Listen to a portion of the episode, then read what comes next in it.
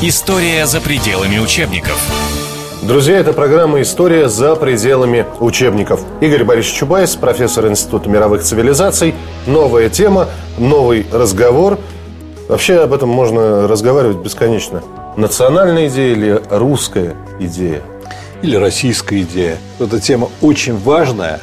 Вот э, наши гуманитарии, наши аспиранты, кандидаты, доктора, они чем только не занимаются. Там, борьбой народа Эфиопии в 20 веке до нашей эры, там, не знаю, э, э, судьбой инков, календаря и прочее, прочее. Но самый главный для нас вопрос – наша страна, и самый главный вопрос, каким путем мы будем двигаться, какова наша система ценностей. У нас э, вообще за э, многовековую нашу историю Руси, России, Российской империи, Российской Федерации, какие-нибудь наметки на российскую идею, они, знаете, как это, реперными точками определились, да? У каждого народа, у каждой страны а, пока они сохраняются и существуют, есть одна идея. Эта идея может как-то Э, модернизироваться, трансформироваться, но она одна. Потому что если меняется идея, или иными словами, меняется идентичность, значит, это уже другой народ, это другая страна.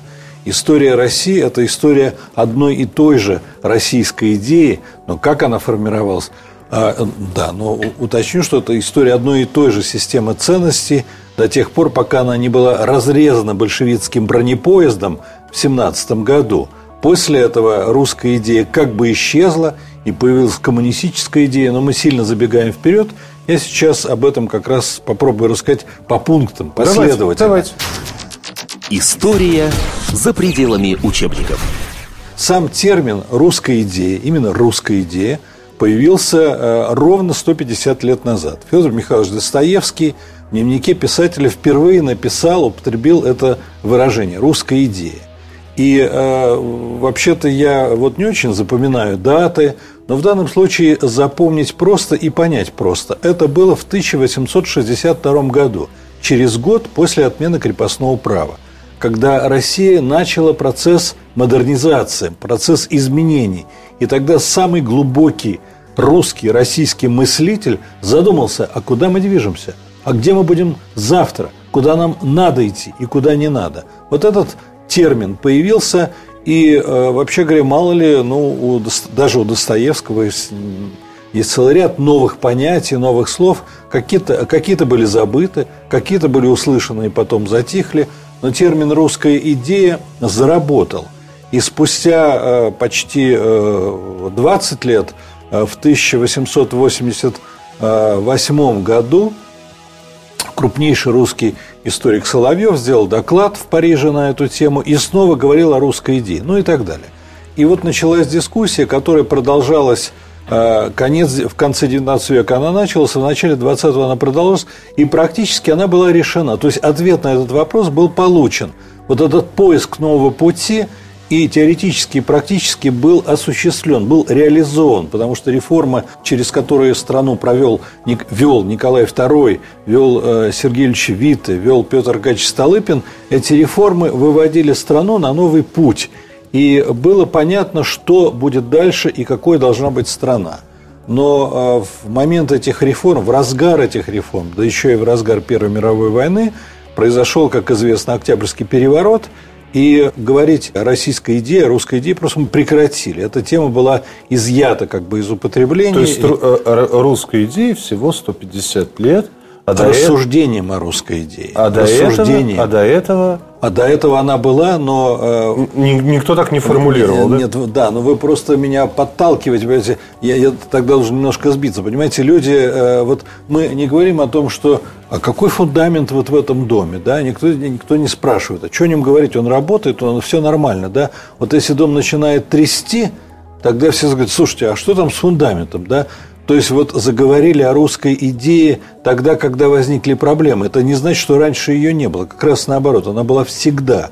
Она была с момента формирования российского государства, русского государства. Но мы к этому вернемся. Разрыв, который произошел после 17 года, эту, эту тему, этот вопрос как бы закрыл. И нам сказали, что не нужно об этом говорить, вот у нас будет коммунистическая идея. И 70 лет мы строили коммунизм. Но оказалось, что коммунизм не построили – Россию погубили, страна э, разорвалась, И э, с началом перестройки, фактически демократизация была начата реформой преобразования Горбачева, вот э, исследователи, теоретики, и не только теоретики, вспомнили это слово, вспомнили это понятие, опять заговорили о русской идее. Дискуссия, которая возродилась 25 лет назад, она оказалась бессодержательной. Она просто привела к запутыванию термина. Даже Солженицын и... бессодержательные статьи. А, Солженицын, как бы вам это коротко сказать, обычный результат в науке получается в результате долгого и напряженного поиска. И крайне редко, это уникальный случай, когда а, человек как бы и не искал, но предложил ответ. И Солженицын, в общем, не сознавая того, что он нашел, один из ответов – он этот ответ сформулировал. Это принцип обустройства, мы об этом поговорим. То есть Россия непрерывно расширялась на протяжении почти тысячи лет. И мы процесс расширения исчерпали. Наша задача не э, продолжать присоединять новые земли и точить штыки и так далее. Наша задача остановиться и начать качественный рост. Но э, мы опять немножко забегаем вперед. История за пределами учебников.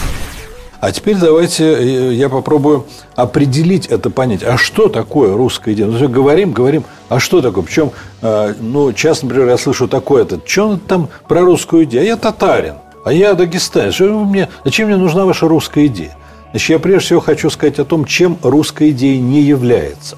Русская идея – это общероссийская, общенациональная идея. Это не идея только русских – когда мы говорим национальный проект, национальная безопасность, национальная олимпийская сборная, мы имеем в виду общероссийскую, обще, общегосударственную национальную сборную. Вот и о русской идее, э, когда мы говорим, то мы имеем в виду, конечно, и Достоевский имел в виду общероссийскую идею. Поэтому это не узконациональный подход. Это во-первых.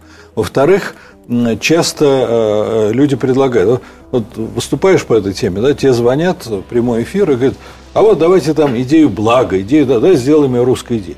Так вот, э, вторая особенность русской идеи, э, речь идет о том, что э, национальная идея – это то, что нельзя выдумать, это то, что нужно выявить. Вот так как любой исследователь, ученый, большой, маленький, средний, он не создает закон, а открывает закон. Даже, даже Ньютон не создал законы Ньютона – а открыл. Они были до Ньютона и без Ньютона. Вот когда мы говорим о национальной идее, нужно не выдумать, а выявить. Вот это второе условие. Потом не надо изобретать. А вот э, сейчас сидит человек, слушает нас и скажет, а зачем? Жили 70 лет не выявляя этого. Жили 25 лет споря, что это, так и не выявив, да? Кому плохо-то? Хлебушек есть у меня в, в холодильнике, беленькая стоит. Я вот сейчас себе стопарик налью, и, и, и, и нужна мне ваша русская идея. Дело в том, что э, вот у него, э, если мы так будем двигаться дальше, то у него и холодильник не будет работать, и налить будет нечего, или он столько нальет, что он уже и вопросы не будет задавать. И э, вопрос, будет ли у него белый хлеб. Вот. То есть, но я это покажу постепенно. Я вот не сразу к этому приду, я, я хочу... То есть, вы, вы, вы докажете то, что каждому человеку, каждый человек должен понимать э, русскую национальную, российскую идею, да? И в каждом она да, должна как, да, как, да. как, как-то, как, как росточек вы... какой-то... Я э, сказал, что национальная идея это не узконациональная, не узкорусская, это общероссийская идея. Она касается всех, и дагестанцев, и э, жителей Поволжья, и москвичей, и так далее, и так далее. И, во-вторых, это такая система ценностей, такая система правил, которую нужно не выдумать, а выявить. Вот это существенно. А теперь попробую пояснить, а что же такое все-таки национальная идея? Вообще есть она или нет? Или, может, действительно это какое-то искусственное понятие? Вот э, на телевидении обычно говорят, прощаясь с телезрителем, до встречи в эфире, да, а где он эфир? Нет, никакого эфира нет. Физики давно доказали, что это понятие это просто некая метафора. Может, русская идея – это что-то такое выдуманное, не более того.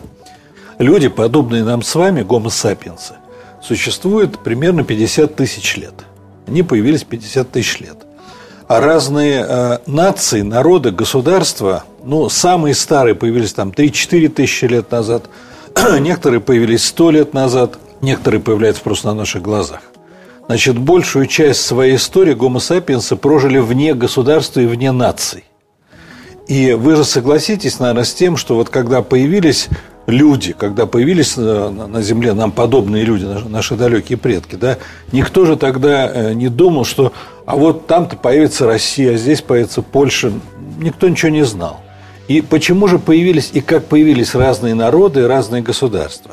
Вот тогда, когда из разных племен, разных э, безликих масс, э, разноликих родов формируется данный конкретный народ и формируется на основании определенных правил, идей и ценностей, тогда и формируется новая нация – национальная идея – это вот и есть те правила, которые из разноликих масс сформировали данный конкретный народ. Сейчас будем пример, Вообще, как, как, как, как, я не знаю, как в учебнике по истории. Если племя безволосых, э, долгое время жившее на на какой-то географической поверхности, да, у них э, вот это вот место охоты, у да. них вот здесь община, да, и вдруг встретиться с племенем рыжеволосых, они, как правило, не поймут друг друга. Хотя рыжеволосые живут где-то там в отдаленности, также охотятся, также у них община, но это, не, это будут два разных народа. Безволосый и рыжеволосый. Вы так хотите сказать? А, нет, не совсем так. А, если говорить не абстрактно, вообще племен рыжеволосых не бывает, потому что в каждом народе есть всегда какая-то доля рыжеволосых и так далее. Но если, например, говорить э, непосредственно о русской истории, о истории русских – то 14 разных племен сформировали русский народ. Не было такой ситуации, что русские э, там путешествовали, э, ходили, бродили по планете и потом пришли и решили, а здесь мы создадим Россию. Не было такого. Были разные племена. Древляне, северяне, вятичи, кривичи, драговичи и так далее, и так далее. И вот когда они приняли общую веру, и когда они приняли, сформировали общий язык, тогда и возник единый народ – Вообще-то есть э, такое классическое определение нации, которое было в свое время э, сформулировано Сталином, общность территории, языка, психического склада, экономического уклада. А, вот, он пропустил одну вещь – общность идеи. Вот может быть общность территории, общность даже языка, а единой нации не будет. Единая нация – это общность идеи, общность системы ценностей. Вот тогда, когда система правил – из разноликих масс формирует единый народ, тогда формируется нация, это и есть национальная идея. Не знаю, понятно или нет. Можно еще с другой стороны зайти. Вот э, то, что национальная идея, э, то, что мы называем национальной идеей, существует, можно э, заключить, можно к этому выводу прийти вот из такого простого мысленного эксперимента. Вот куда бы мы с вами не отправились путешествовать, если мы поедем, не знаю, там, в ближнюю страну или в очень далекую страну, куда бы мы ни приехали, мы очень быстро начинаем понимать, что здесь люди как немножко по-другому живут. Здесь какие-то другие. Это не наша страна. Я не дома, я в другом месте. Вот если я приехал из Москвы там в Питер или из Москвы э, в Новосибирск, ну, я понимаю, это моя же страна, это, это Россия, да. А вот если я приехал, допустим, в Киев, я понимаю, нет, здесь немножко по-другому. А уж если в Арабские Эмираты? Ну, я уже об этом не говорю. Хорошо, а что вы То скажете, то, если, что... если человек приезжает в другую страну, ему все нравится. И он принимает законы этой страны. И ему нравится тот уклад. Ему не нравилось то, откуда он приехал, да? И он понимает, что березки, вернее, родина это не там, где березки, а родина это там, где хорошо.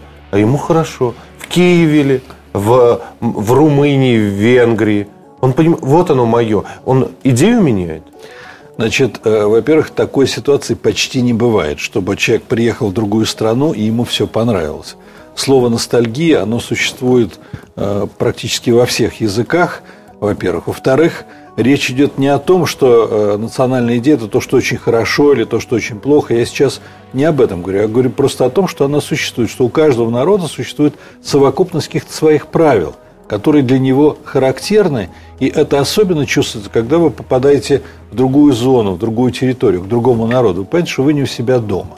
Что-то там может быть лучше, что-то хуже – но э, ваш вопрос тоже характерен, и в нем есть подтекст, потому что бывает и так, что э, настоящая идея, настоящие правила разрушены, а навязаны искусственные, навязаны чужды, навязаны чужды, которые выдаются за свои.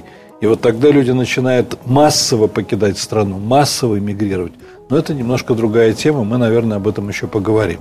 Значит, повторяю, вот те правила, которые из разных Э, масс, племен, родов сформировали данный народ, это и есть национальная идея.